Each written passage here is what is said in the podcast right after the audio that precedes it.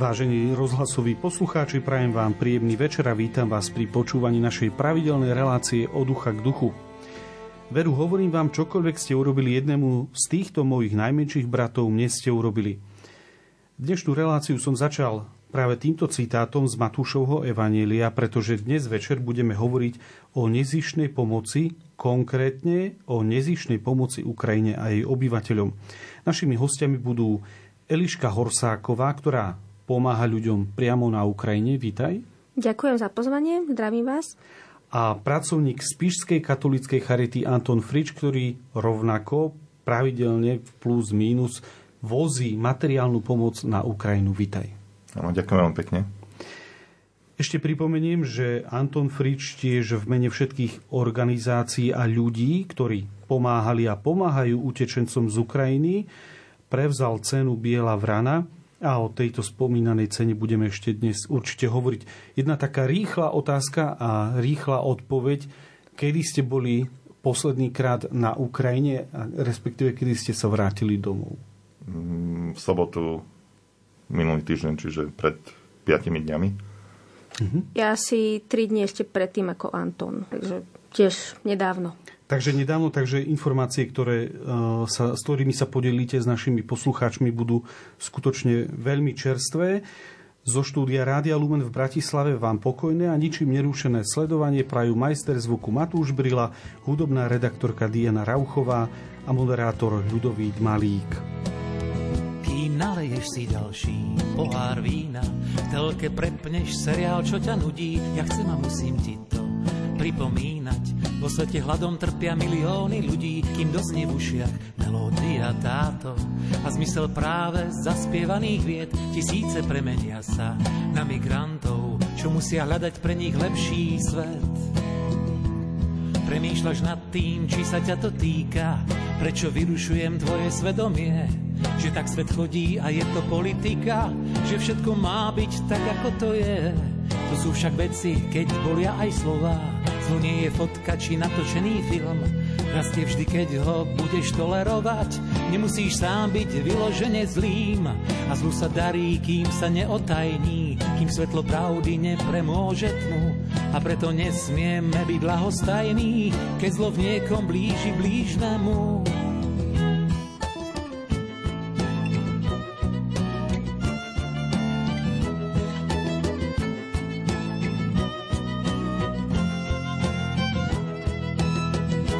spánku otočí sa tvoje telo na druhú stranu a prebudí ťa budík stovky duší z tela.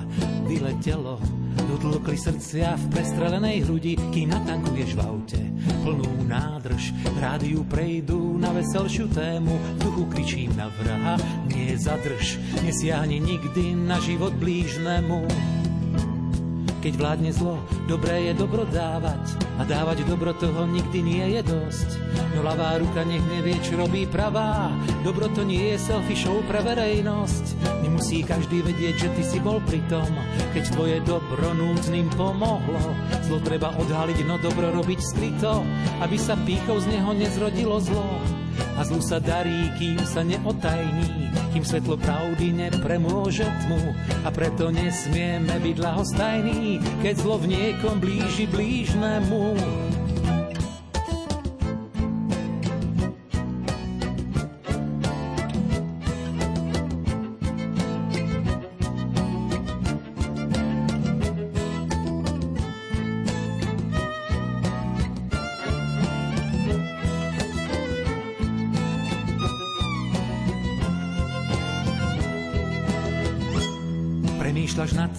Sa ťa to týka, prečo vyrušujem tvoje svedomie, že tak svet chodí a je to politika, že všetko má byť tak, ako to je. To sú však veci, keď bolia aj slova, zlo nie je fotka či natočený film, rastie vždy, keď ho budeš tolerovať, nemusíš sám byť vyložene zlým, keď vládne zlo, dobré je dobro dávať a dávať dobro toho nikdy nie je dosť. No ľavá ruka nech nevie, čo robí pravá. Dobro to nie je selfie show pre verejnosť. Nemusí každý vedieť, že ty si bol pri tom, keď tvoje dobro núzným pomohlo. Zlo treba odhaliť, no dobro robiť skryto, aby sa pýchou z neho nezrodilo zlo. A zlu sa darí, kým sa neodtajní, kým svetlo pravdy nepremôže tmu. A preto nesmieme byť lahostajní, keď zlo v niekom blíži blížnemu. Tabadabadapam, babadapam, babadapam, babadapam, babadabadapam, babadapam, babadapam, babadapam, babadabadapam. Milí poslucháči, počúvate reláciu od ducha k duchu, v ktorej sa dnes rozprávame o pomoci na území Ukrajiny a našimi hostiami sú Eliška Horsáková a Anton Frič. E, ten prvý blok e, sa zameriame na to, ako ste sa vy vlastne dostali vôbec na Ukrajinu. Ale moja prvá otázka je na teba, Eliška, pretože ty chodíš na Ukrajinu často a ja som si vypočul aj iné rozhovory s tebou a tvoj príbeh, ako si sa vlastne ty dopracovala na Ukrajinu, je zaujímavý, lebo sa nezačal ani tento rok, ani minulý, ale podstatne skôr. Takže ako si sa ty vlastne dostala na tú Ukrajinu? U mňa to bolo vlastne takou tiež e, spojenou božou náhodou, ako keď to nazvem. Ja som sa stala salesianskou dobrovoľníčkou, teda cez organizáciu mhm. Vides mm-hmm. a ako mládežníčka som chodila pomáhať vlastne pripravovať tábory pre deti. Najskôr to bolo no Zakarpatia a potom trošku ďalej. Kedy to asi bolo? To bolo 2011 prvýkrát. Mm-hmm. Takže tak 11 rokov dozadu. No. Mm-hmm. A potom? A potom vlastne sa udiala taká, taká um, aktivita, že nás uh, dospelí Ukrajinci pozvali na púť grekokatolickú uh, v okolí Lvova vlastne takých, po tých dedinkách, bolo to vlastne v lete a mali sme ako prvýkrát ísť ako salesianskí dobrovoľníci bez prievodu, nejakých salesianských sestier a dospelých mhm. ľudí, ktorí vedia jazyk. A Ukrajinci nám na to kúpili lísky, na vlak a tak ďalej. Malo to byť také prvýkrát, že sami ideme na vlastnú mhm. pesť. A moja partia si to nejak rozmyslela, lebo sa na to necítili. Hej, vtedy sme, oni sa necítili by ešte dosť skúsení, že vieme si tam poradiť bez toho jazyka. A mne to prišlo také zahambujúce trochu v rámci ako keby Slovenska, lebo mm-hmm. sú to naši susedia. A som si to dala v tom, v tom čase som si to dala do takého do takej predstavy, že napríklad do Rakúska by sme sa nezamýšľali nad tým, či ideme. Hej, ale a pritom je to to isté. Takže som chcela urobiť ten krok do neznáma, že idem sama. A nakoniec som sa vlastne prvýkrát vybrala ako sama vlakom v lete na dva týždne na Ukrajinu. Mm-hmm. Bolo to dosť adrenalinové, ale stalo to za to. Dalo sa to bez problémov absolvovať, keď to porovnáš aj s Rakúskom? keď to takto porovnáme... Cestovný poriadok fungoval.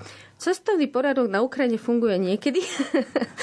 Takto, tá krajina sa veľmi posúva za posledné mm-hmm. roky. Takže keď to porovnám s tými zakliatkami, tak naozaj to bolo výrazne náročnejšie. Ja som mala zdravotné problémy, lebo my ako náš, náš organizmus nie je zvyknutý piť ich vodu. Mm-hmm. To znamená, my keď sme chodili tu púšť, sme mali 30-40 km denne s ruksakmi, náboženské piesne, vlajky, niečo ako naša púť do Levoče. Áno. Ale vo veľkom, hej? A ja som jednak tomu nerozumela, tak ako to bolo také náročné. Druhé bolo, že bolo veľmi teplo. A tretie, že jednoducho ja som nemohla piť ich vodu. To znamená, Ukrajinci si to veľmi vážili, že tam som a urobili normálne štafetu ľudí, ktorí chodili dopredu a kupovali normálne minerálky pre mňa. Takže to mhm. bolo také veľmi silné také poznanie, že... A sú... pamätáš si, kadiaľ vlastne ste putovali? Lebo 30-40 km denne peši mm-hmm. putovať, to je e, slušný výkon aj, aj, na, aj bežne, aj v našom prostredí, alebo keď sa ide do Santiago de Compostela, ktorými časťami, povedzme, Ukrajiny lebo tiež musíme pripomenúť posluchačom, že Ukrajina je skutočne obrovská, takže kde vlastne to bola púť a kde ste doputovali? To bolo to okolie medzi Lvovom, Sambírom a tam dole. E, okolo, pri polských hraniciach, ale mm-hmm. smerom ako keby dole, cez také horské dedinky. Uh-huh. A putovalo sa do, nejakého, do nejakej marianskej svetine, alebo... Putovalo sa, nakoniec sme skončili v... Mm, na jednom dôležitom ukrajinskom pamätnom mieste. Teraz si nespomeniem na názov, mm-hmm. ale je tam jednoducho ochranný plášť Panny Márie. Niečo, ako, oni majú podobné uctievané nejaké sveté miesta, ako my máme. A hovorí sa, že vlastne tradícia toho je, že, tá, že keď bola vojna, hej, v tých 1941-42, tak vlastne tá pána Mária zakryla svojim ochranným plášťom obyvateľov tej dediny, že vojaci všetko všetko okolo vlastne zničili a pozabíjali, ale zrovna tú dedinku vlastne nechali žiť. A prirovnáva sa k tomu, že sa tam proste ľudia chodia modliť a je to pre nich také posvetné. Mhm. Ty si mm, hovorila, že vtedy si ešte ten jazyk uh, neovládala a dnes ako si na tom, lebo predpokladám, že si tam ešte chodila uh, ďalej aj po tej púti. Áno, áno. Ja som tam potom už, mňa to zaujalo, aj ten mm-hmm. ich mhm. prístup ku mne, že oni naozaj sú skromnejší, majú menej peňazí, ale sú veľmi vďační. A keď sa im otvoríte, tak naozaj má to svoju hodnotu. Takže som tam potom chodila viackrát do roka, bola som tam na Vianoce, na Veľkú noc som tam chodila už potom do rodín, priamo k tým mm-hmm. ľuďom, ktorých poznám. Bo som chcela vidieť, aký je tam ten život v realite. Nie iba mhm. vlastne cez letné tábory. Hej, ale takže potom sa ten jazyk posúval. Hej, no. Chýbali mi nejaké konkrétne knihy, typu učebník z ukrajinského jazyka, tie vyšli až teraz, pri tejto vojne. Ale takže moja, moja ukrajinčina je na takej úrovni B1, B2, ale je hovorová.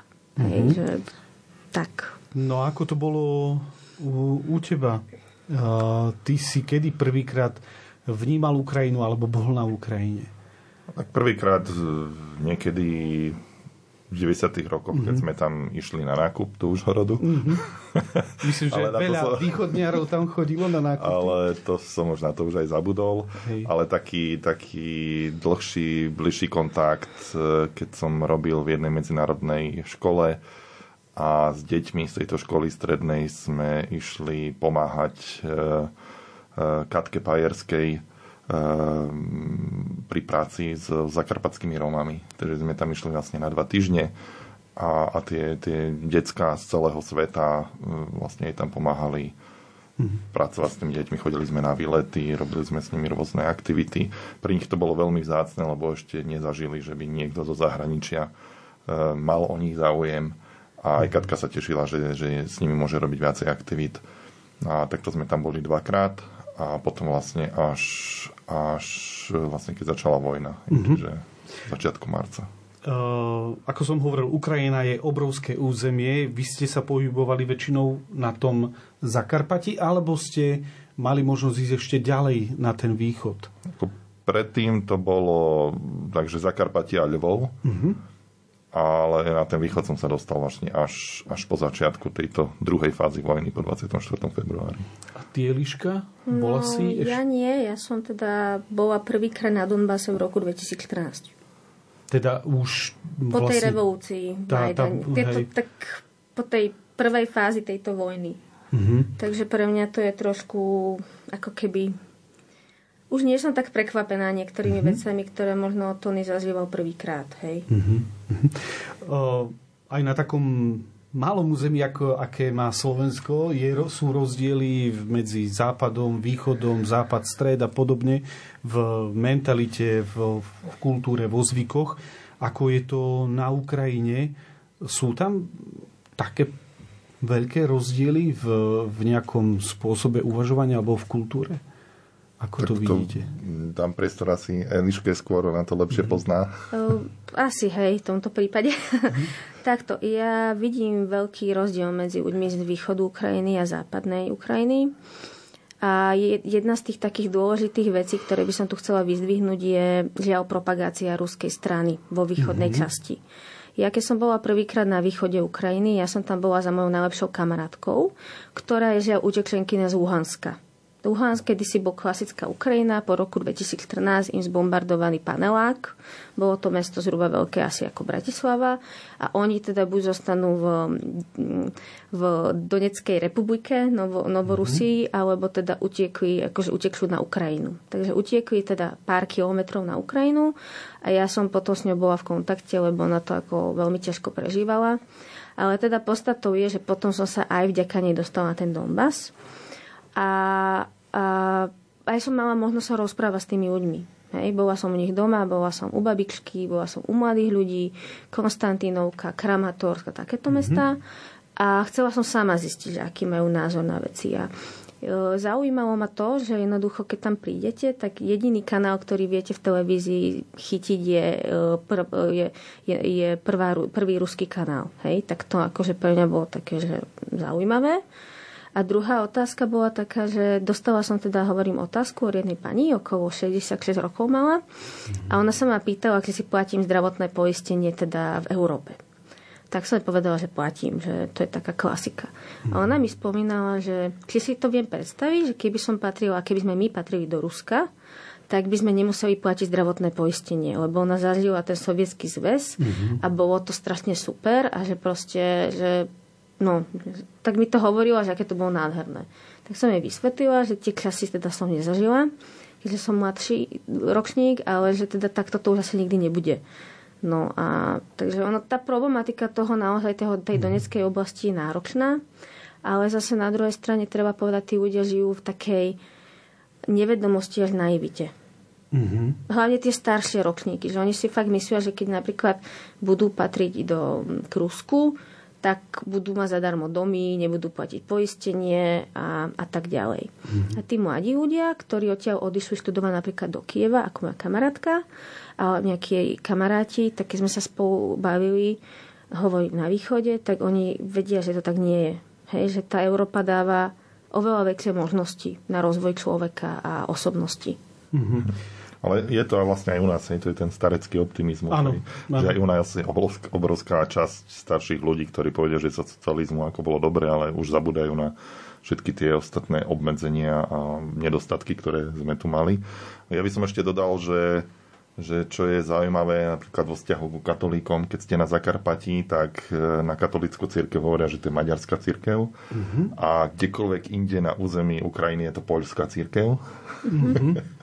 je to, je to dané aj tým, že na tom Zakarpatí naozaj tí Maďari majú, majú dosť výraznú prítomnosť, vlastne aj tá charita eh, svätého Martina, ktorá pôsobí pri Mukačevskej dieceze, tak to je v podstate mm, charita, ktorú, ktorú vedú a ktorí členmi sú, sú členovia maďarskej menšiny na Zakarpati.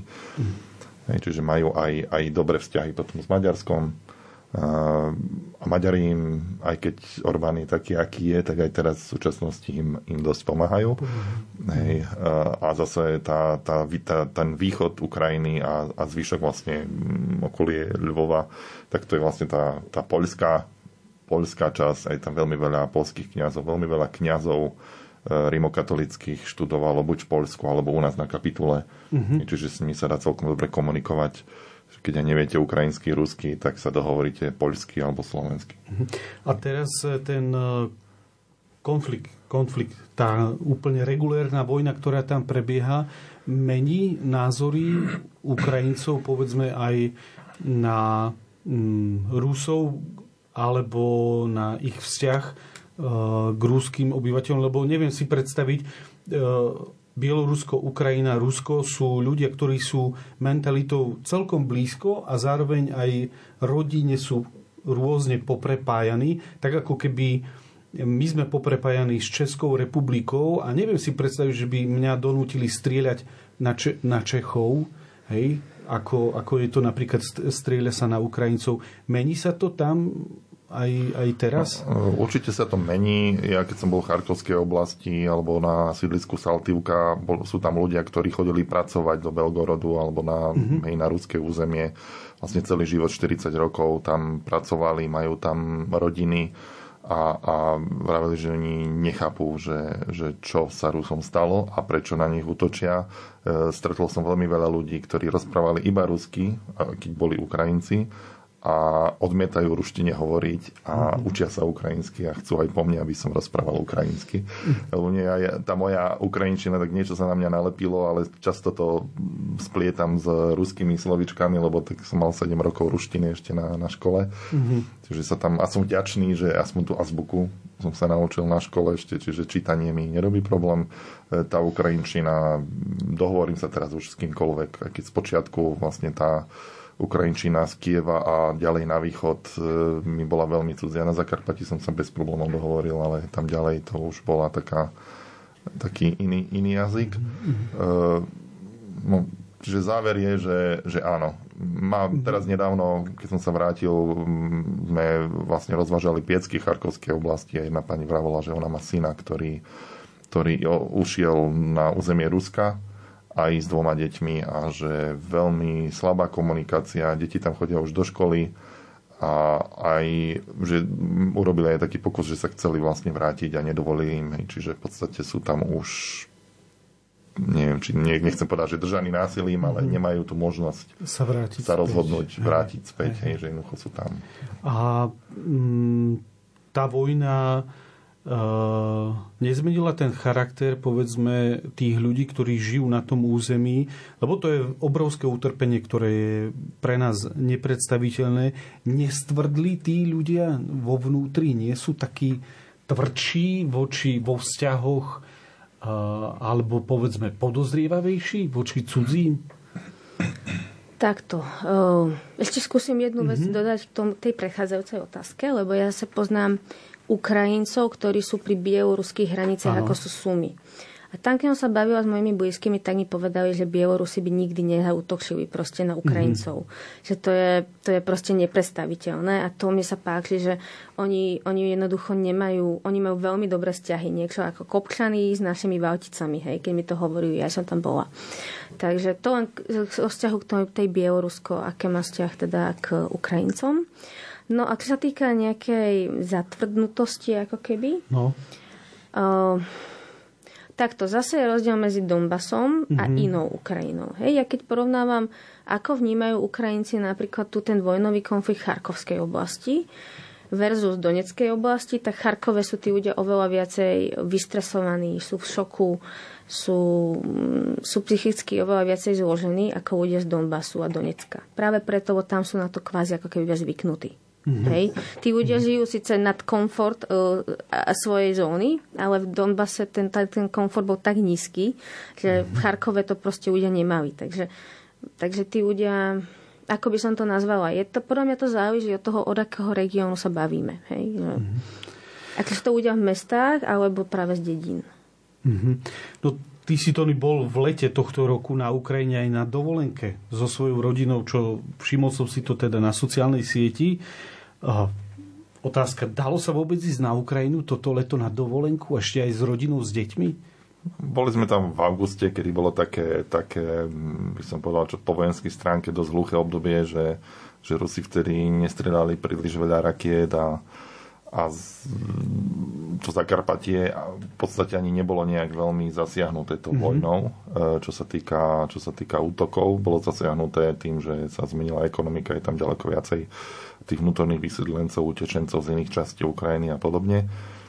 A tak sme sa rozhodli, že ako formu podpory e, Ukrajincom a Ukrajine, že tohto ročnú dovolenku strávime tam, čiže sme dva týždne vlastne cestovali po Zakarpatí boli sme v horách, boli sme, boli sme v rôznych akvaparkoch, všelijaké kultúrne pamiatky, hej, neviem, čo spomeniem, jazda na koni, mm-hmm. splav riek, hej, čiže všetky také aktivity letné, ktoré, ktoré aj deťom, deti mali z toho veľkú radosť a zároveň som tam vnímal tú obrovskú vďačnosť ľudí, že tam sme, lebo naozaj zo Slovenska sme iných turistov tam nestretli. Bolo tam mhm. niekoľko Čechov, ale oproti tomu štandardu, kedy tam chodia 10 tisíce turistov, tak teraz tam bolo no, fakt hrstka. Mm-hmm.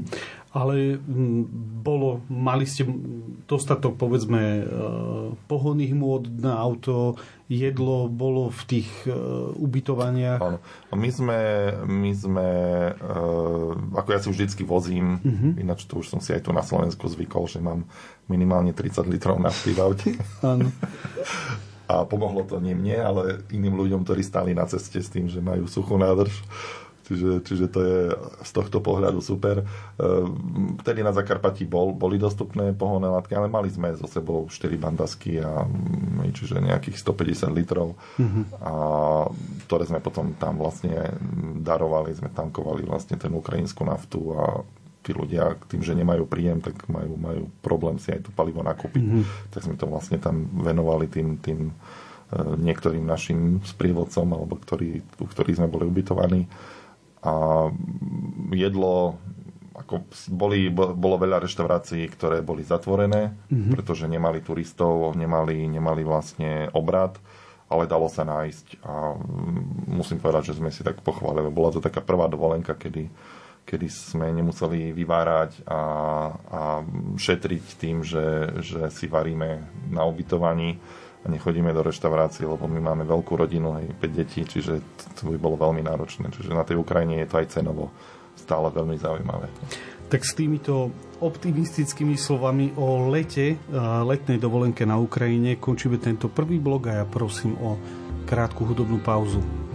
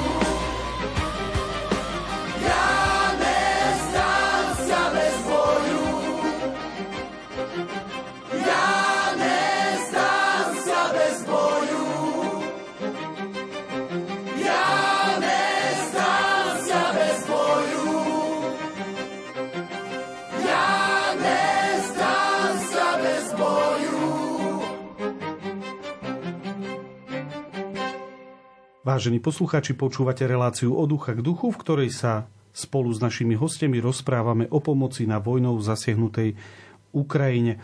Poďme teraz k tej samotnej charitatívnej pomoci. Um, ako ste sa vy vlastne k tej pomoci utečencom dostali bolo to aj vaše predchádzajúce zamestnanie?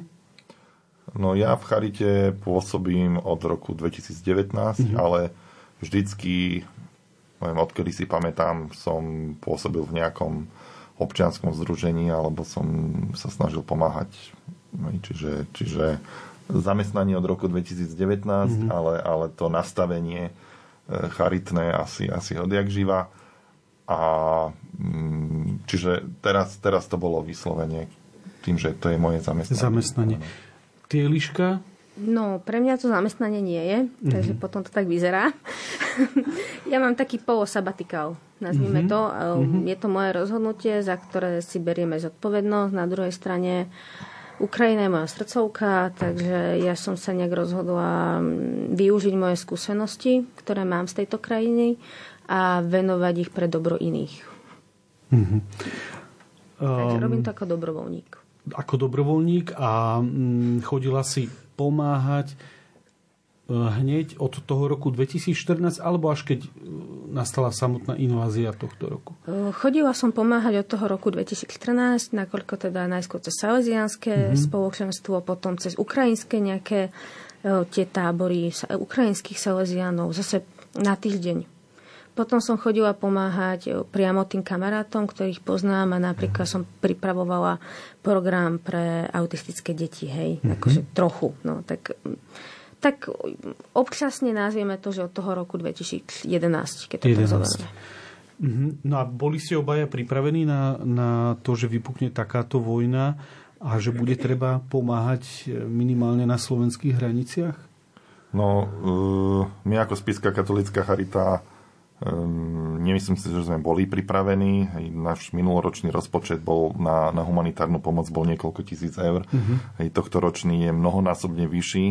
Hej, aj vďaka pomoci tu malým donorom a, a aj, aj veľkým e, firemným darcom a aktuálne vlastne nám pomáhajú hlavne charity zo zahraničia.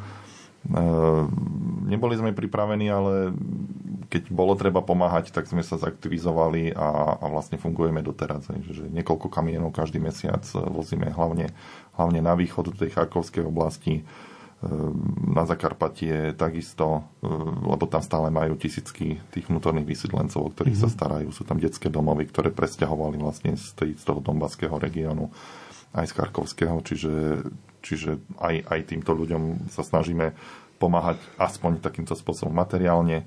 Ehm, a tá vojna nám dala aj príležitosti tak ujasniť, že čo chceme aj v tej humanitárnej oblasti robiť, čiže navyšujeme kapacity a naše možnosti aj, aj do budúcnosti. Čiže teraz už sme pripravení vďaka tej vojne paradoxne ďaleko lepšie ako predtým, ako začal. Mm-hmm. Ty si spomínal teda vnútorných e, vysídlencov. My máme z televíznych záberov, zo správ najčastejšie takú predstavu e, z Blízkeho východu tam aj katolická charita napríklad v Iraku, vrta studne pri takýchto e, táboroch pre vnútorných vysídlencov, alebo aj v Sýrii podobné tábory. E, je to aj na Ukrajine podobne tak? Lebo teraz je zima a bývať v stane to asi nie je úplne... Hej, hej. Na, na Ukrajine nebývajú ľudia v stanoch, e, ľudia uh-huh. bývajú v normálnych domoch, bytoch. Uh-huh či už si platia komerčný nájom, alebo bývajú v bytoch, domoch a zariadeniach, ktoré im vlastne poskytli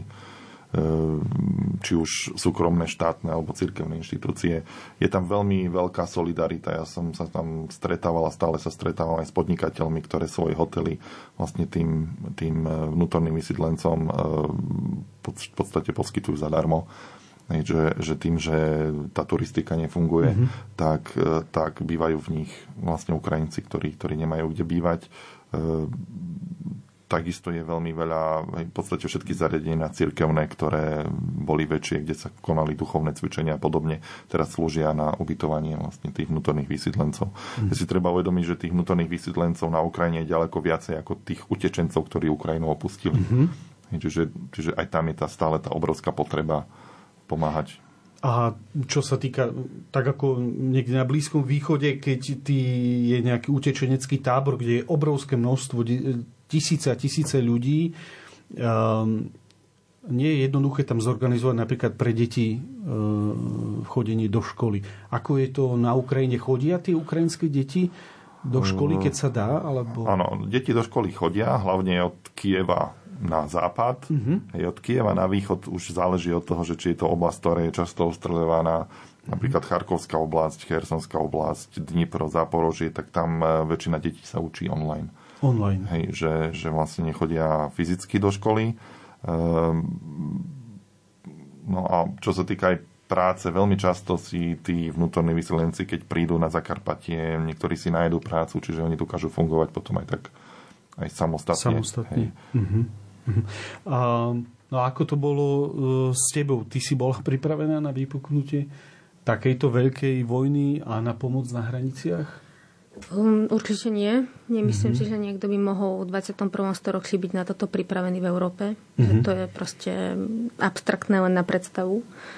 Uh, takže ja som sa skôr rozhodla potom už samostatne, že chcem ísť prekladať, lebo tých ľudí, ktorí vedia ukrajinčinu, mm-hmm. aj teda písomne, že ja viem tú azbuku, viem s tom písať, tak je málo.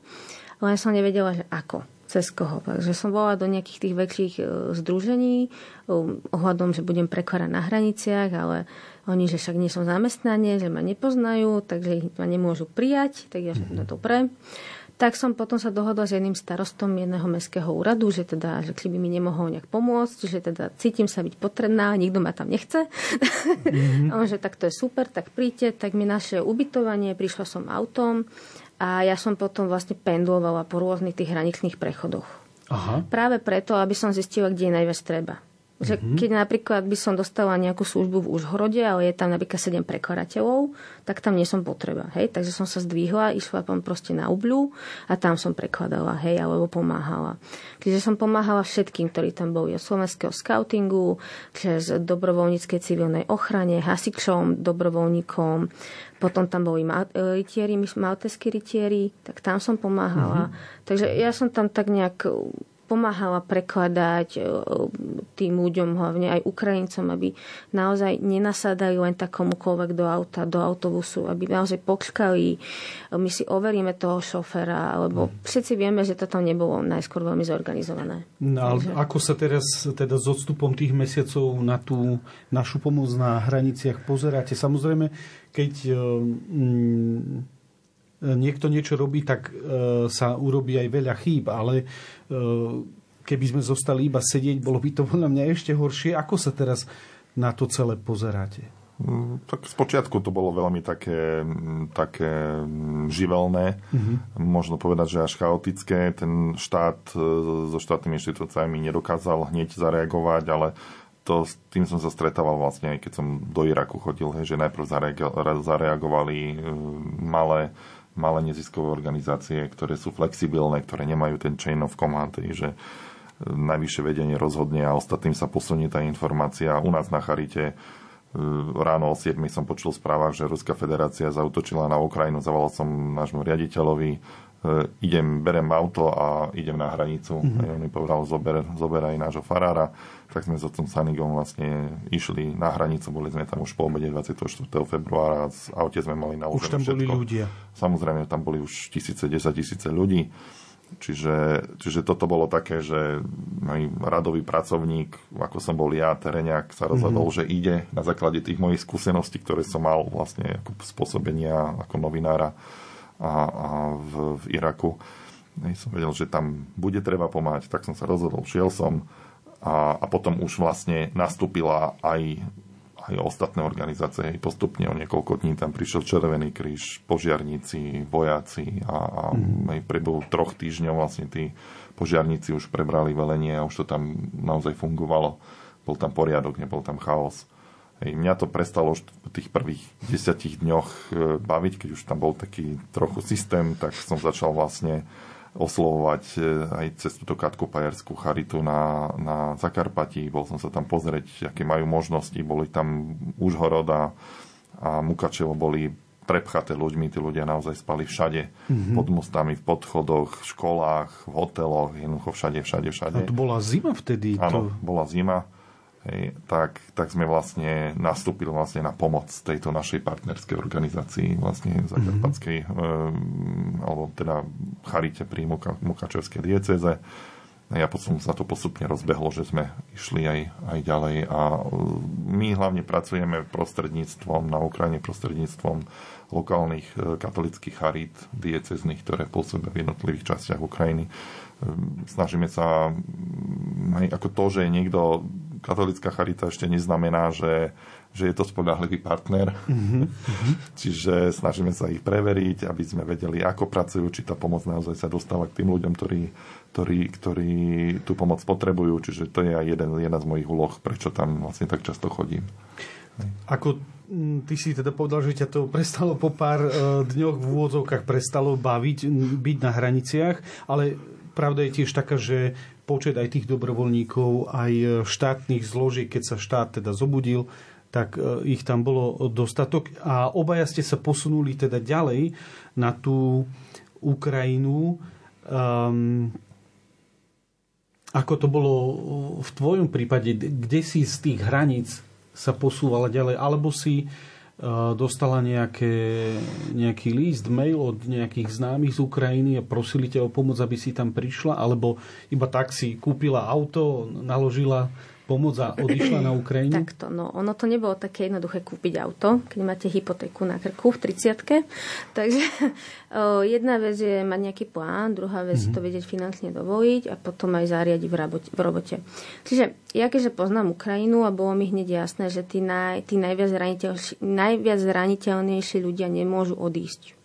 Zostanú priamo tam, kde proste sa cítia bezpečne, lebo nikdy neboli a v iných častiach Ukrajiny nevedia ten jazyk, nemajú to finančné pokrytie a tak ďalej, tak som hneď rozmýšľala, ako si viem ja zohnať dodávku hej, v Bratislave. Mm-hmm. Ale dodávky stoja celkom veľa peňazí, takže ono to nie je len tak si kúpiť dodávku. Hlavne, keď som s ňou chodí na Ukrajinu. Hej. To znamená, v mojom prípade to bolo hľadám dodávku, ktorou by som vedela ísť na moj, za mojimi kamarátmi do Charkovskej oblasti, do Kieva a tak ďalej že ich tam prídem podporiť aj psychicky, ale nepôjdem tam vlakom, ale pôjdem tam naozaj prakticky. To znamená, mm-hmm. naplním veci, ktoré tam treba na základe komunikácie s tými dom- domácimi a priamo na mieste budem potom pomáhať v teréne. Mm-hmm. Prečo? Lebo viem, že keď akože podľa toho, ako s nimi komunikujem, tak viem, že niektoré veci sa tam dajú kúpiť a sú lacnejšie a minimálne tak rovnako drahé ako u nás. Mm-hmm. To znamená, pre mňa bol prvý krok dobre. Tak bola som na hranici, chápem. Ubytovala som nejakých ľudí, prekladala som potom, pomáhala som na Botovej prekladom a potom, že idem si zohnať dodávku. Dokým som si zohnala dodávku, tak to bola nejaká etapa, potom ju opraviť, keďže má 23 rokov, tak v Bratislave sa veľa ľudí netrhá za tým. Takže potom už keď sa to podarilo, tak to bola taká prvá méta, Eli má dodávku, neviem s tým parkovať, dobre. Tak, tak akože, no, tak postupne sme sa teda dopracovali k tomu, že som robila prvú skúšovnú jazdu vlastne do Užhorodu a okolia a do Lvova. Potom sa vrátila a že dobre, už idem na východ. Ok, idem na východ, zoberiem tam veci, čo tam treba. Obvolala som mojich známych, čo tam treba najviac, čo tam je najdrahšie. Toto a toto tu treba a tak ďalej. Brala som hygienické veci, brala som tiež nejaké e, spacáky a tak ďalej, potraviny trvanivé a potom už priamo tam vlastne začala som v Poltave, som zistila, že tam sa dá veci nakúpiť tak som urobila o tom jednoduché video pre ľudí, že aha, toto sú cestoviny, ja viem ich tu kúpiť za 40 centov, 1 kilo. Prosím ľudia, otvorila som si transparentný účet, skúste mi tam posielať peniažky a ja za tie veci tu budem priamo nakupovať. A budem tu týždeň a budem chodiť tam, kde iní nechodia. Mm-hmm. Hej. Mm-hmm. Takže ono to malo nejaký zmysel, lebo tí ľudia ma poznajú dlhodobo, vedia, že viem jazyk a takto som vlastne nakupovala na Ukrajine za peniaze mojich podporovateľov. Ako po... dlho to už takto teda robíš? Koľko mesiacov? 3, 4? No asi, no, asi 3. No. Asi no. 3 mesiace. Um, to je, to je ináč veľmi dôležité, pretože mnohí posluchači možno uh, to nevedia alebo to nezachytili v médiách.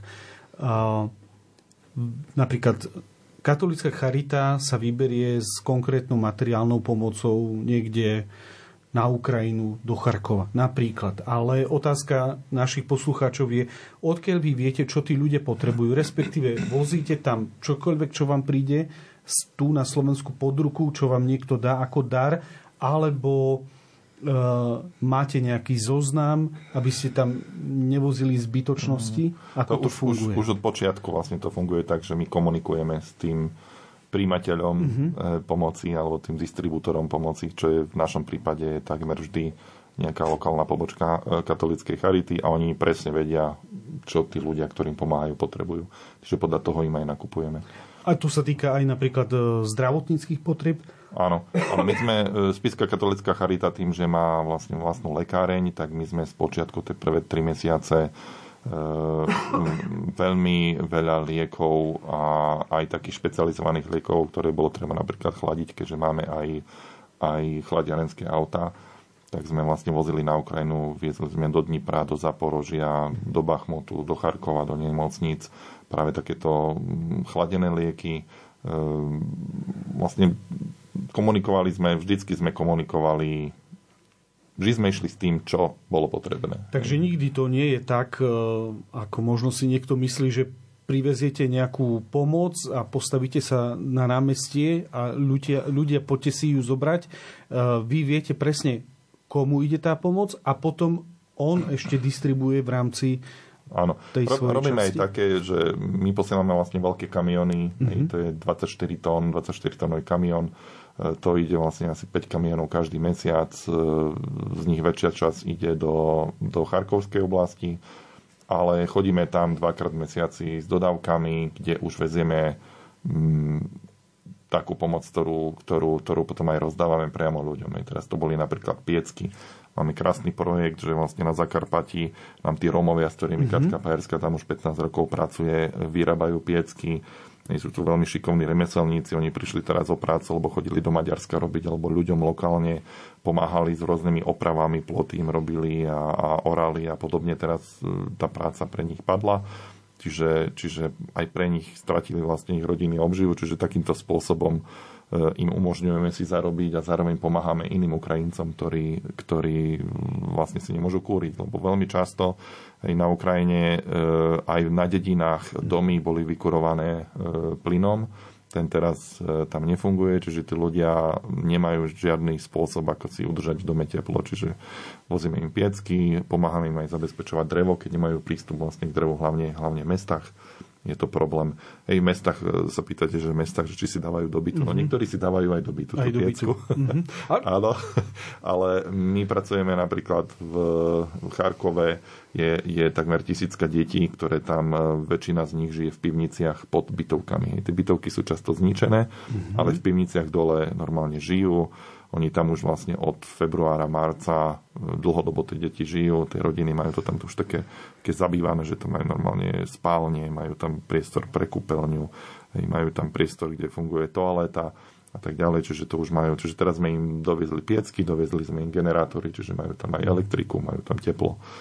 Čiže aj takýmto spôsobom. A takisto už, už taký upgrade sa pýtate, že čo potrebujú, vznikla E, potreba e, pracovať e, s tými traumatizovanými deťmi aj mm-hmm. na mhm. tej úrovni psychologickej, hej, čiže máme normálne, e, robíme školenia pre ľudí, ktorí s deťmi pracujú na Ukrajine. Spiska Charita aj zamestnáva viacero ľudí na Ukrajine, ktorí s týmito deťmi pracujú a potom vlastne ďalej školia ľudí, ktorí s nimi pracujú. Že napríklad prostredníctvom Belgickej Charity e, financujeme jeden takýto, z takýchto projektov v Charkove. A pribúda veľa takýchto traumatizovaných detí? No v podstate všetky deti sú traumatizované všetky. na Ukrajine, lebo keď sa musíte schovávať pred raketami a každý deň máte, máte vyhlásený letecký poplach a mm-hmm. musíte utekať, niekde sa schovávať hlavne v školách, e, to stále tak aj teraz vlastne po, po tých útokoch oktobrových, kedy začali vlastne Rusi útočiť na celom území Ukrajiny, tak v lete som mal skúsenosť, že tie letecké poplachy dosť ignorovali, ale od toho oktobra e, školy a úrady a, a takéto štátne inštitúcie reštaurácie jednoducho zatvárajú a, a mm, tie decka utekajú vlastne do, do, do podzemia, do, do krytu. Podzemia. Uh, no, je to pre, na, pre nás, aj keď sme susedmi Ukrajiny, ale je ťažko predstaviteľná situácia. Mm, chodíte tam relatívne často s tou materiálnou pomocou. Uh, nemáte obavy, strach, lebo predsa odšoferovať nejakých 2000 kilometrov a viac. Pomimo to sa môže stať čokoľvek, ne, nehovoriac o nejakých náletoch. Ako, ako riešite práve tú stránku takej, takého strachu? Lebo to je prirodzená, prirodzená reakcia. O, tak u mňa to je podľa mňa také, že mňa veľa ľudí pokora za blázna v tomto, lebo ako kúpiť si dodávku z Petržalky, s ktorou neviem parkovať a potom idem rovno na východ, tak to je. Ale ja, našť- ja nie som ako Tony, ja proste mám prestávky, také, mm-hmm. si rada naštívim tých ľudí, ktorých tam poznám a idem napríklad dva dní do Charkova, hej. Je to pre mňa prírodzenejšie a a na druhej strane, keď už tam idem, tak idem, že beriem to riziko, snažím sa počúvať, všímať, rozumiem ten jazyk a mm, neschovávam sa zbytočne, na druhej strane zbytočne neriskujem. To znamená, mm-hmm. keď už tam ale idem, beriem zodpovednosť a snažím sa ísť tam, kde naozaj iní sa nedostanú. Hej? Ehm, to je tá výhoda, že Oficiálne asi nepatrí do žiadnej nejakej veľkej organizácie. Tony mi pomáha v rámci Charity.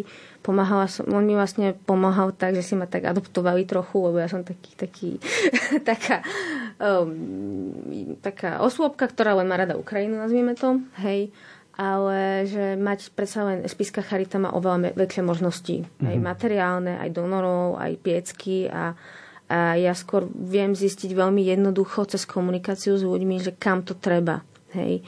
Ehm, takže vlastne vytvoríme nejakú symbiózu a ten strach tam je, ale na druhej strane základom je poprvé mať dôveru v Boha. Mm-hmm. Keď viete rozpoznať Boží zámer na to konkrétne vaše životné obdobie, tak vám to dá vnútorný pokoj. Mm-hmm. A mne ano. sa viackrát stalo, že naozaj, že že jednoducho bola som napríklad na Saltivke, tiež som tam ja išla sama bez nejakých iných kamarátov, lebo to tam poznám. A bola som tam, proste som tam prišla, že idem sa spýtať, ako tam funguje, čo majú, čo nemajú. Naštívila som viaceré vchody, rozprávala som sa s babičkami a, a, a tak. A oni povedali, že tam majú nejakú dobrovoľníčku pani, tak som sa s ňou stretla, majú obedy od mesta, dobre, a čo nemáte, čo na čo nemáte peniažky a tak. No, na šampóny, hygienu a rady sme si umyli hlavu. A ja, chápem, a ja som žena.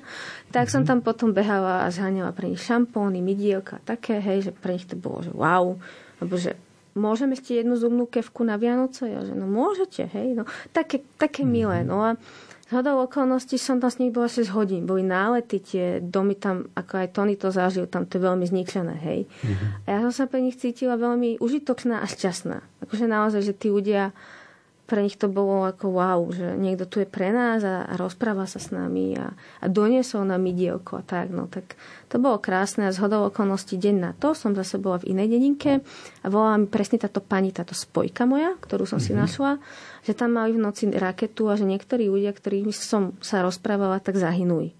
Mm-hmm. A pre mňa to bolo také veľmi silné a aj som vtedy mala takú smutnú náladu, že, že, že za čo? Že vlastne tí ľudia nič neurobili. Oni sú tam doma nemajú kam odísť. Ja mám auto, mm-hmm. ja sa viem veľmi ľahko presunúť z bodu A na do bodu B. A oni tam žijú celý život a zomreli. Hej? A na druhej strane som si uvedomila, ako Boh požehnáva celú tú moju cestu.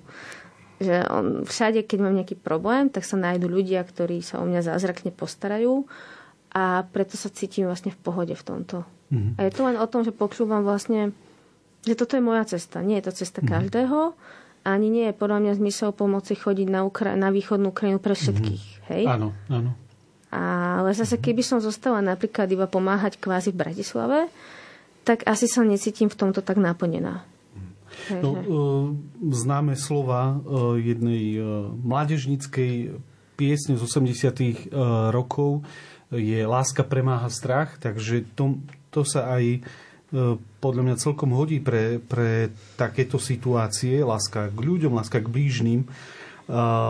Ty nemáš obavy, dávaš tú celú, lebo Kiev je ďaleko, Charkov ešte ďalej, tie cesty asi nie sú, nie je tam e, diálnica ako u no, nás. No, no práve, že tie hlavné ťahy na mhm. Ukrajine uh-huh. sú vo veľmi dobrom stave.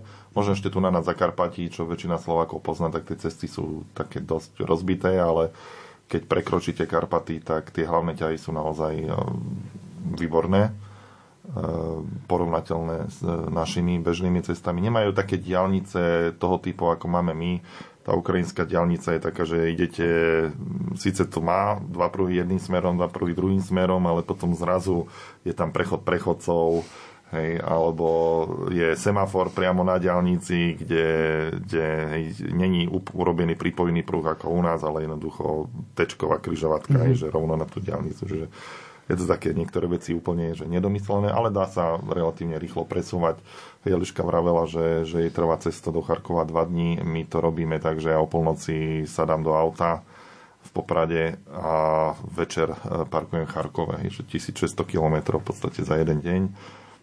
Takže dá sa aj v noci šoferovať bez problémov? Dá sa, dá sa. Dá sa. Aj v tej východnej časti e, tam už je dosť veľa, dosť veľa kontrolných stanovisk, mm-hmm. že tam je to také pomalšie, ale vlastne po Kiev, e, po Kiev máte vlastne voľnú cestu, že, že sa tam nestojí v kolonách. Čo sa týka toho strachu, mm, ja idem vždycky pred cestou na spoveď a a viacej neriešim. Uh-huh. Um, ty si 17. novembra tohto roku prevzal cenu Biela vrana. Tá sa udeluje za občianskú odvahu a obhajobu verejného dobra, ale cena tento rok, táto jedna z tých troch cien, ktoré bývajú udelené, uh, nebola určená iba tebe ako osobe alebo organizácii, ako to aj uviedli organizátori, ale bola určená mnohým ľuďom. Za koho si vlastne tú cenu preberal? Tak tu, tá cena bola určená všetkým eh, ľuďom, eh, to znamená aj organizáciám, aj dobrovoľníkom, aj donorom, ktorí pomáhali pomáhať Ukrajine a Ukrajincom. Mm-hmm. Čiže ja som to aj, aj to tak vnímam, že síce som to ja preberal a mal som tam takú roztrasenú reč, ale, ale stále to vnímam tak, že, že je to určené hlavne pre tých ľudí, ktorí nám pomáhajú. A je takéto, je takéto ocenenie pre dobrovoľníkov aj pre organizácie jednotlivcov alebo skupiny ľudí dôležité? No podľa mňa je to veľmi dôležité, aj si to vážim najmä, najmä v mene, v mene všetkých tých ľudí, ktorí veľmi často si brali dovolenky, aby mohli pomáhať a, a naozaj trávili na hranici s nami desiatky a desiatky hodín. Mali sme tam dobrovoľníkov, ktorí spávali dva týždne, 1,5-2 hodiny iba v aute a, a boli ochotní tam zostať a prekladať a, a pomáhať. Takže ja som veľmi vďačný za tú cenu, aj, aj, aj za to ocenenie ich práce. Aj, aj ako určite, určite je to aj pozbudnenie e, takému dobrovoľníckému charitatívnemu duchu pre ľudí v rámci, v rámci Slovenska, lebo stále si myslím, že máme veľké rezervy ako Slováci v, v, to, v tej, tej dobrovoľníckej charitatívnej oblasti. Mm-hmm. No tak znovu tak, takýmto optimistickým uh, ukončíme ďalší blok a ja poprosím o hudbu.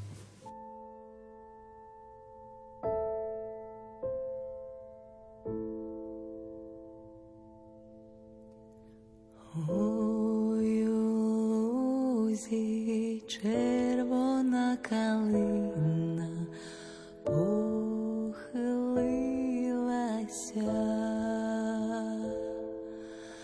чогось наша славна Україна зажурилася,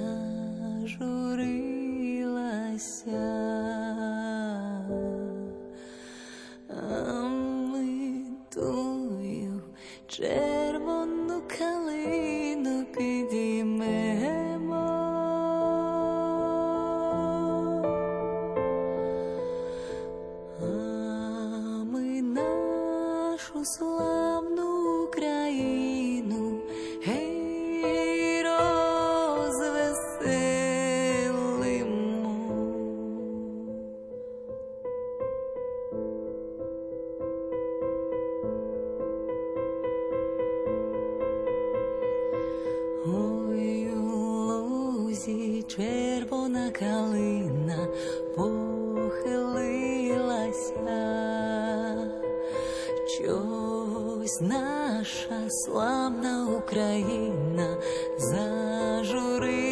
myself.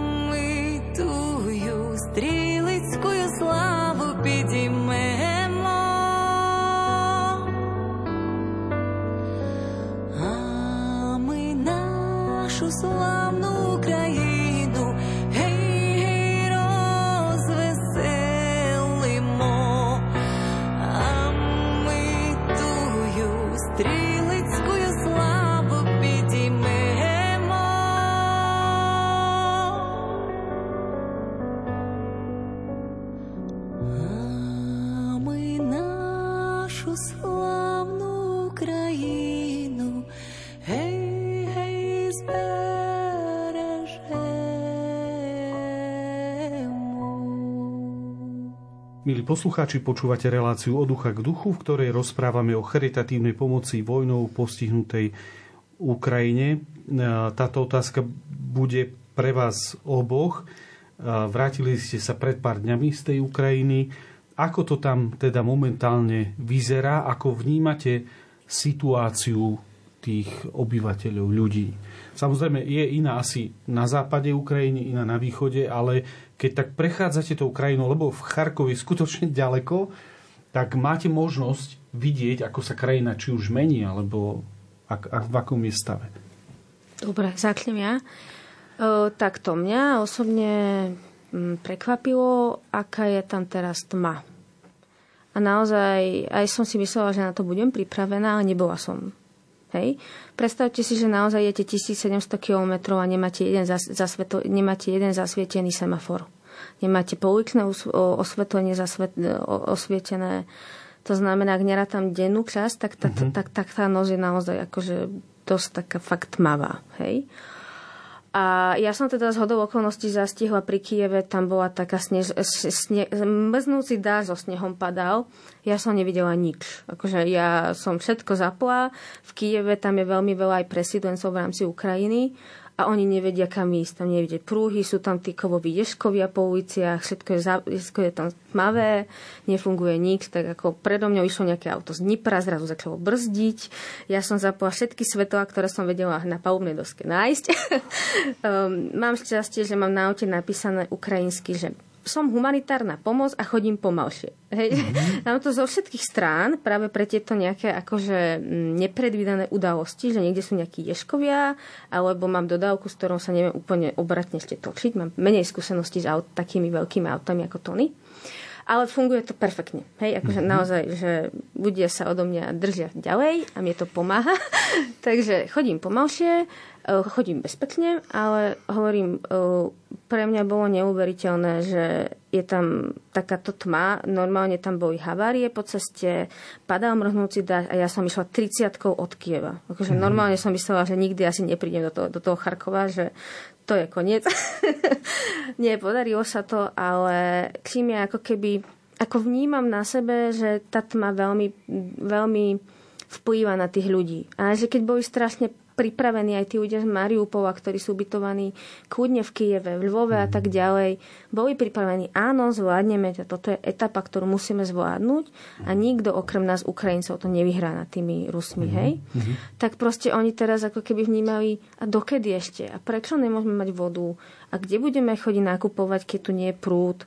A je vidieť, že to, že to veľmi vplyvá na tých ľudí, že tam nie je to svetlo a no, elektrina. To, elektrina je dnes, že... to, je, to je prakticky uh, spoločnosť zo 150 rokov späť sa, sa vracia. To si nevie, nevieme predstaviť, a, ale ako, ako vyzerá povedzme to okolie, cez ktoré prechádzate? Je to mm, dobre, teraz od, odmyslím si nejakú frontovú líniu, ale tie, kde, kde povedzme, že prešiel, prešiel front, alebo uh, sa tam bojovalo No, tam, kde prešiel front, tak tam je veľmi málo ľudí, mm-hmm. lebo aj je to na jednej strane zničené, na druhej strane tá infraštruktúra tam nefunguje. Mm-hmm. Čiže, čiže v tých oblastiach, aj tých oslobodených charkovských oblastiach, e, aj veľmi veľa ľudí, ktorí tam boli, keď to bolo oslobodenie, tak vlastne odišla, pretože nevedia tam, nedá sa tam veľmi žiť, hlavne keď máte malé deti alebo tak. Čiže mm-hmm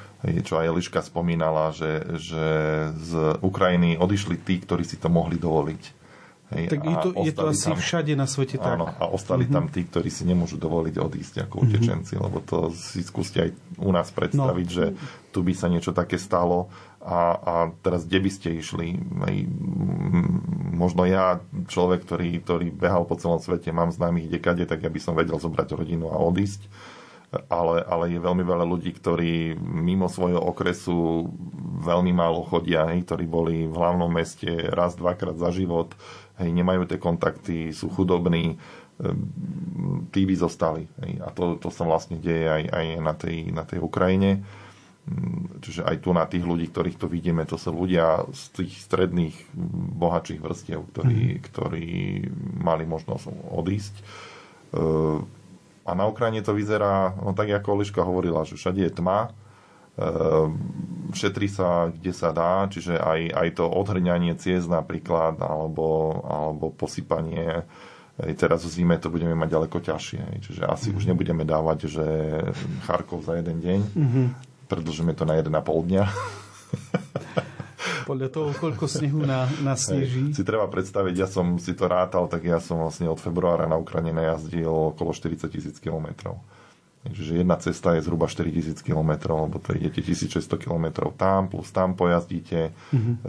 My tam vlastne, keď tam prídeme na 3 na 4 dní, tak my tam vlastne rozvážame pomoc do tých oblastí, kde, kde sa veľmi tá miestna charita nemá kapacitu na to, aby sa tam dostali a potom sa vlastne vraciame späť, čiže do tých 4000 km je, je bežné, že za tú jednu cestu najazdíme.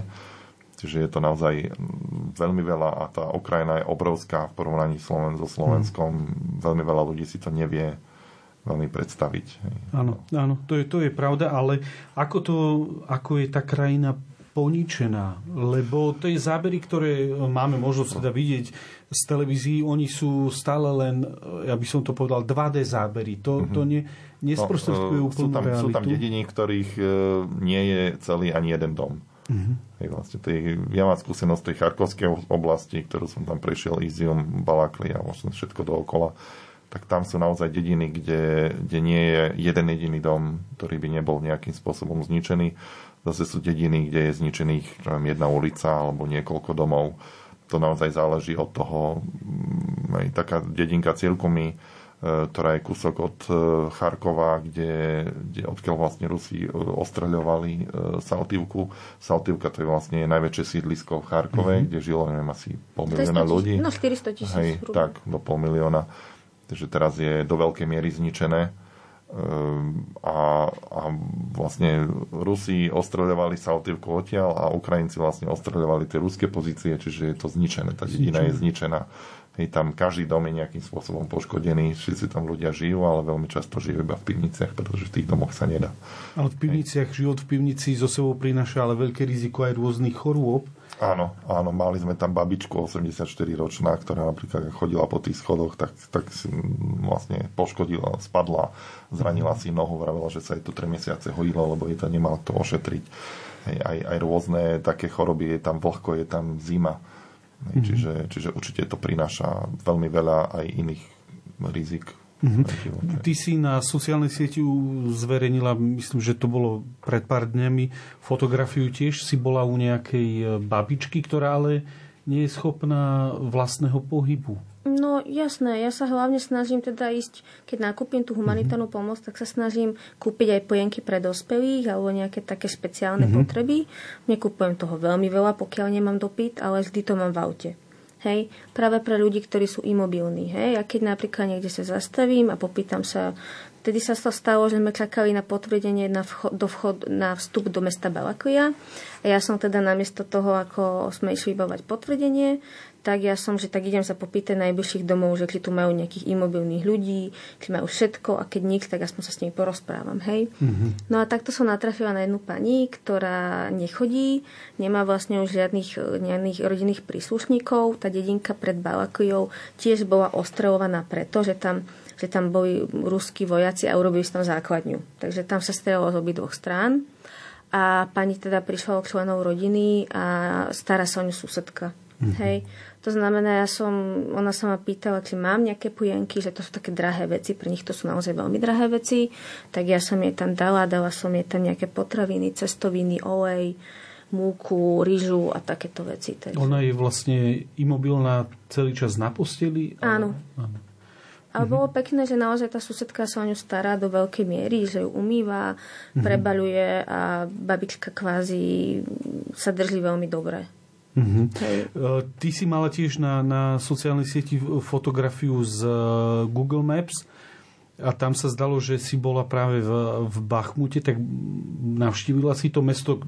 Dnes v podstate o tom meste každý deň správy hovoria. E, ako to tam vyzerá? No bola som v Bachmute, nebolo to úplne, nie že neplánované, bolo to plánované, ale hovorím, ja to beriem do tej verzie, že rozmýšľam. Mm-hmm. Ja akože nejdem niekde, kde by som bola až príliš vo veľkom nebezpečí, ale naozaj komunikuje to s ľuďmi. Hej. To znamená, áno, Bachmut je veľmi ostrelovaný, bolo to podľa mňa to najsilnejšie, čo som zatiaľ zažila ale išla som tam s tým, že tam sú ľudia, ktorým treba doniesť pomoc a že práve ani tie ukrajinské zatiaľ charitatívne organizácie sa netrúfajú. Mm. Nechcem to súdiť, bola som tam, navštívili sme pár ulic, nakoniec sme sa dostali až do centra. E, bolo to silné. Tí ľudia sú dlhodobo v pivniciach tam od marca, mm. nemajú tam vodu, nemajú tam elektrinu, akože naozaj, že silné. To bolo pre mňa a zažili sme tam taký, taký moment, kedy za mňou prišla jedna pani, že slečna, musíte sa teraz ísť schovať, lebo budú nálety. A ja, že čo to znamená? Hej, že, čo to znamená? Že dobre, pôjdem do pivnice, budem tam deň, budem tam dve hodiny a keď budú nálety, tak odídem a, a odídem skore, alebo potom. Mm-hmm. Hej, že teraz tam už tak rozmýšľate, že dobre, že čo to znamená? Hej, že bude to trvať koľko? A, alebo mám odísť hneď? Hej, že proste to sú také veci, ktoré možno v Charkove nezažijete, ale naozaj až v tej Doneckej oblasti, že ale tí ľudia sú neuveriteľne vďační. Tým, že tam zatiaľ nechodia až tak veľmi humanitárne pomoci, ak idú, tak idú hlavne pre vojakov na líniu, tak tí ľudia proste, oni normálne, že ak sa neschováte, tak ja vás ochránim svojim telom. Ja, že uha. Mm-hmm. akože naozaj, že ja som sa nie, že nechcela schovať. Ja som mala asi 20 sekundové rozmýšľanie sama so sebou, že čo je najlepšie urobiť v rámci mm-hmm. seba, v rámci toho, že akože mám tam auto, že či skôr odídem, hej, nechám tam tie veci, alebo sa pôjdem schovať do pivnice a počkám 3 hodiny, a keď to nebudú 3 hodiny, bude to 5 alebo deň, alebo mm-hmm. ako, hej. Takže ja som mala toto také rozmýšľanie, ale nechcela som im spôsobiť ešte väčšie problémy, takže ten, ten pán potom urobil teda toto, bola, to bola to pani, pardon, že proste, že ona, sa, ona z nás ochráni a, a tak, a ja, že fúha. No takže to je, to, Bachmut je veľmi silný zážitok a veľmi si prajem, aby, aby to tým skôr skončilo všetko.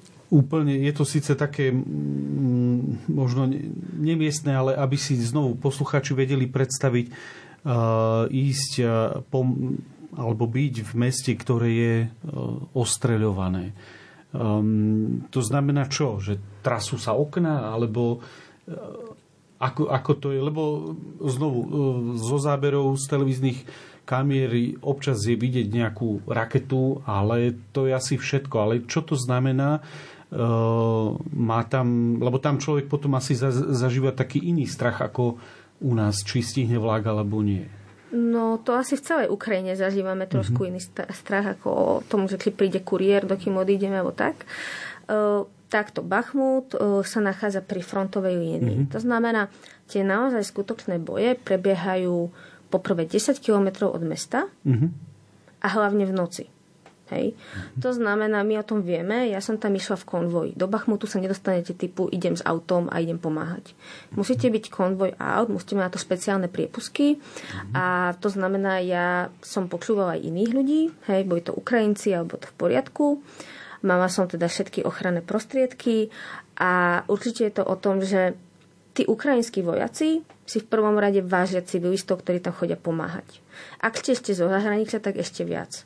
A keby sa tam čokoľvek dialo, tak oni proste by to celé zastavili a poslali vás odtiaľ preč, tam vôbec mm-hmm. nemôžete byť, že teraz to bude zlé, my to nebudeme zvládať, pravdepodobne naozaj. Uh, takže paradoxne každých 25 sekúnd tam bol zhruba nejaký výbuch počuť. Mm-hmm. Aj, akože to bolo podľa mňa samé o sebe nepríjemné aj pre tých ľudí, ktorí tam žijú non-stop.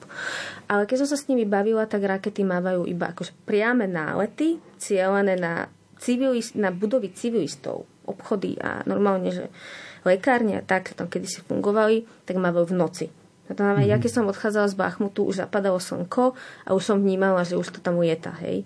A už som si povedala, že dobre, tak treba teraz odísť, lebo buď pôjdem do pivnice, alebo proste musím odísť. Že mm-hmm. iná varianta nie je. Tam, keď mm-hmm. začína padať slnko, tak všetci sa idú schovať.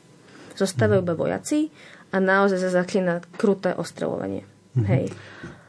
A teda, aby som to len uviedla na tú pravú mieru, takže ono vy počujete tie výbuchy, ale reálne ich nevidíte. Mm-hmm. Ale zase aj keď som sa bavila s tou, tými vojakmi, tak oni proste oni robia všetko preto, aby tí ľudia boli v bezpečí. Hej, že naozaj, že tam vedia zachytiť 90% tých striel počas dňa. Mm-hmm. Takže... Tak. Takže veci sa ro- robia nie bez hlavu, ale s rozmyslom a, a premy, premyslenie. Spomínali ste obaja tmu, tak otázka, aká potom materiálna pomoc je, je momentálne na Ukrajine najpotrebnejšia? Tak momentálne m, mm, najviac asi, asi pýtajú generátory, mm-hmm. teda elektrocentrály e, rôznych od tých maličkých až po, po výkone pre nemocnice a centra a, a podobne. Čiže, čiže toto teraz vlastne zháňame, nedá sa to zohnať hej, kdokoľvek, e, kto len trošku o tom vie, tak, tak nedá sa teraz na Slovensku nedá kúpiť žiadne. Nie. Nie, žiaľ. E, keď ste si to objednali skôr, tak e, máte. Keď si to chcete objednať teraz, tak dodacia doba je február, marec. Mm-hmm. Čiže v tomto, v tomto mm, žiaľ nevieme, nevieme im tak promptne pomôcť. Máme nejaké centrály, ktoré nám boli, ktoré sme objednali skôr, čiže, čiže tie teraz vlastne vyvážame na Ukrajinu, ale bolo by ich treba o mnoho, o mnoho viacej. A zo zahraničia od vašich partnerov nejaká e, materiálna pomoc prichádza tiež k vám? Áno, zo zahraničia s našimi charitnými partnermi, ale aj, aj s donormi firemnými máme veľmi dobrú skúsenosť. E, e, napríklad bola výzva pre Caritas International, to je pre charity z celého sveta, z ktorého sme financovali pomoc na Ukrajine aj, aj vlastne Ukrajincom tu u nás takisto máme dobrú spoluprácu s jednotlivými charitami, ja spomeniem Belgickú, Anglickú, mm. asi, asi tieto dve sú také najaktívnejšie, ale, ale rozvíjame vlastne aj, aj inú pomoc.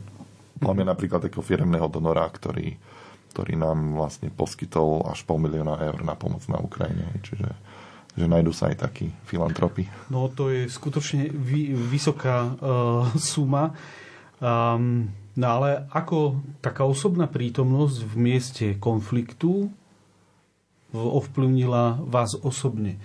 Máte pocit, alebo vidíte na sebe, že e, zmenilo sa niečo vo vašom prístupe, povedzme, nazvime to všeobecne, k životu, k nejakým hodnotám, mm, k tomu, čo máme tu, alebo aké možnosti tu máme.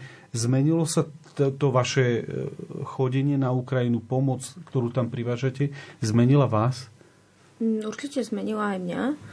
Ja si myslím, že každý, kto robí túto pomoc, tak to nemôže robiť za akúkoľvek sumu, či už je platený mm-hmm. ako pracovník alebo nie, lebo sa jedná o skutočný život a nič cenejšie ako život nemáme.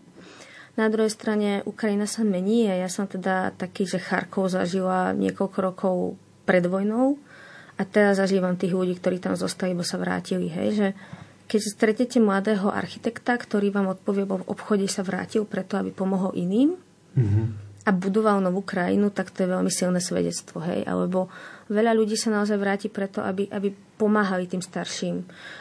Je tam cítiť, že tí ľudia sú oveľa skromnejší, že sú pokojnejší a nie sú takí uponáhľaní ako v klasických veľkomestách. To znamená, a mňa to veľmi, veľmi ovplyvňuje v tom, že som si uvedomila, uvedomila tú skutočnú hodnotu a že aj my môžeme byť kvázi takí k sebe viacej láskavejší a všímavejší.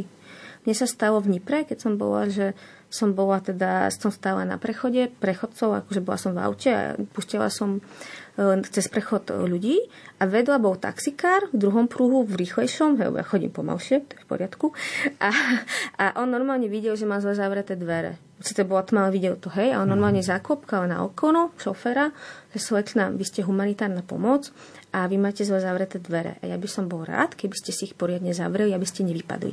Mm-hmm. A ja, že wow. Som si spomenula, že keď toto niekedy zažijem v Bratislave od taxikárov a, a že proste, že tí ľudia ako keby, tí, ktorí sa rozhodli, že môžu odísť a neodídu, že mali na výber, hej, finančných možností, mm-hmm. alebo pracovných, mladí ľudia, hej, lekári a tak ďalej, tak keď sa rozhodli tam zostať, tak jednoducho sú skromnejší, sú láskavejší, všímavejší k iným. A tí ľudia ako keby vedeli, že môžu kedykoľvek zomrieť, mm-hmm a, a preto sú oveľa viacej takí ľudskejší. Takže ja sa snažím z toho veľmi čerpať a, a potom to rozdávať aj tu. Mhm. No ako je to u teba? Mení ťa nejako? Vidíš to nejakým spôsobom? Uvedomuješ si to? Mm, ja som niečo podobné zažíval v Iraku pred, mm-hmm. kedy to bolo 7-8 rokov, 6-7-8 rokov dozadu. Čiže, čiže tá transformácia e, prešla už. Mm-hmm. teraz, teraz to vlastne tak, tak znova... Ale váž, určite, určite intenzívnejšie prežívam tie chvíle, keď som s rodinou doma. Uh, úplne som fascinovaný z toho, že pustím vodu a môžem sa aj napiť a je tam teplá voda a, a zapnem a svieti elektrika a podobne. Čo to sú, to sú veci, ktoré... Ja cestujem veľa po svete, aj som cestoval a to nie sú samozrejmosti. Čiže, čiže to sú také tie materiálne veci, čo, ktoré si človek uvedomuje.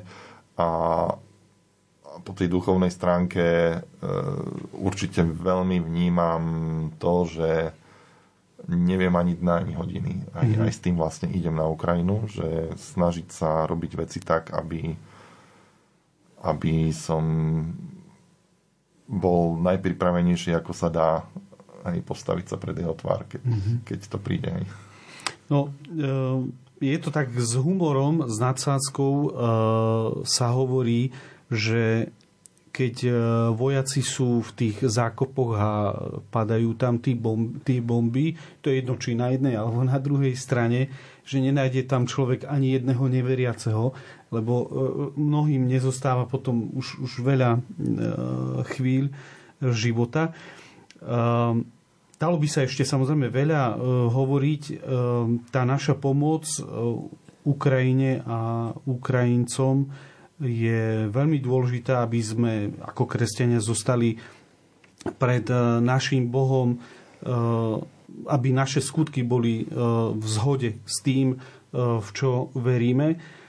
Myslím, že to bola celkom zaujímavá relácia. Možno sa ešte o niekoľko mesiacov budeme počuť. Uvidíme, ako sa bude ten konflikt vyvíjať.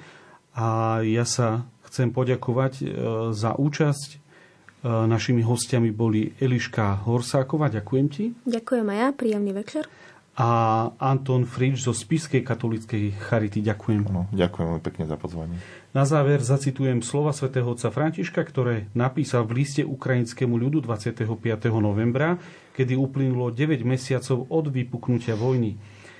Spájam svoje slzy s vašimi a chcem vám povedať, že nie dňa, v ktorom by som vám nebol na blízku a nenosil vás vo svojom srdci a vo svojej modlitbe. Milí poslucháči, pripojme sa aj my k tejto pápežovej modlitbe, osobitne počas tohto adventu. Na záver ďakujem aj hudobnej redaktorke Diane Rauchovej za výber hudby, majstrovi zvuku Matúšovi Brilovi a od mikrofónu sa s vami lúči a praje pokojnú noc moderátor Ľudovít Malík.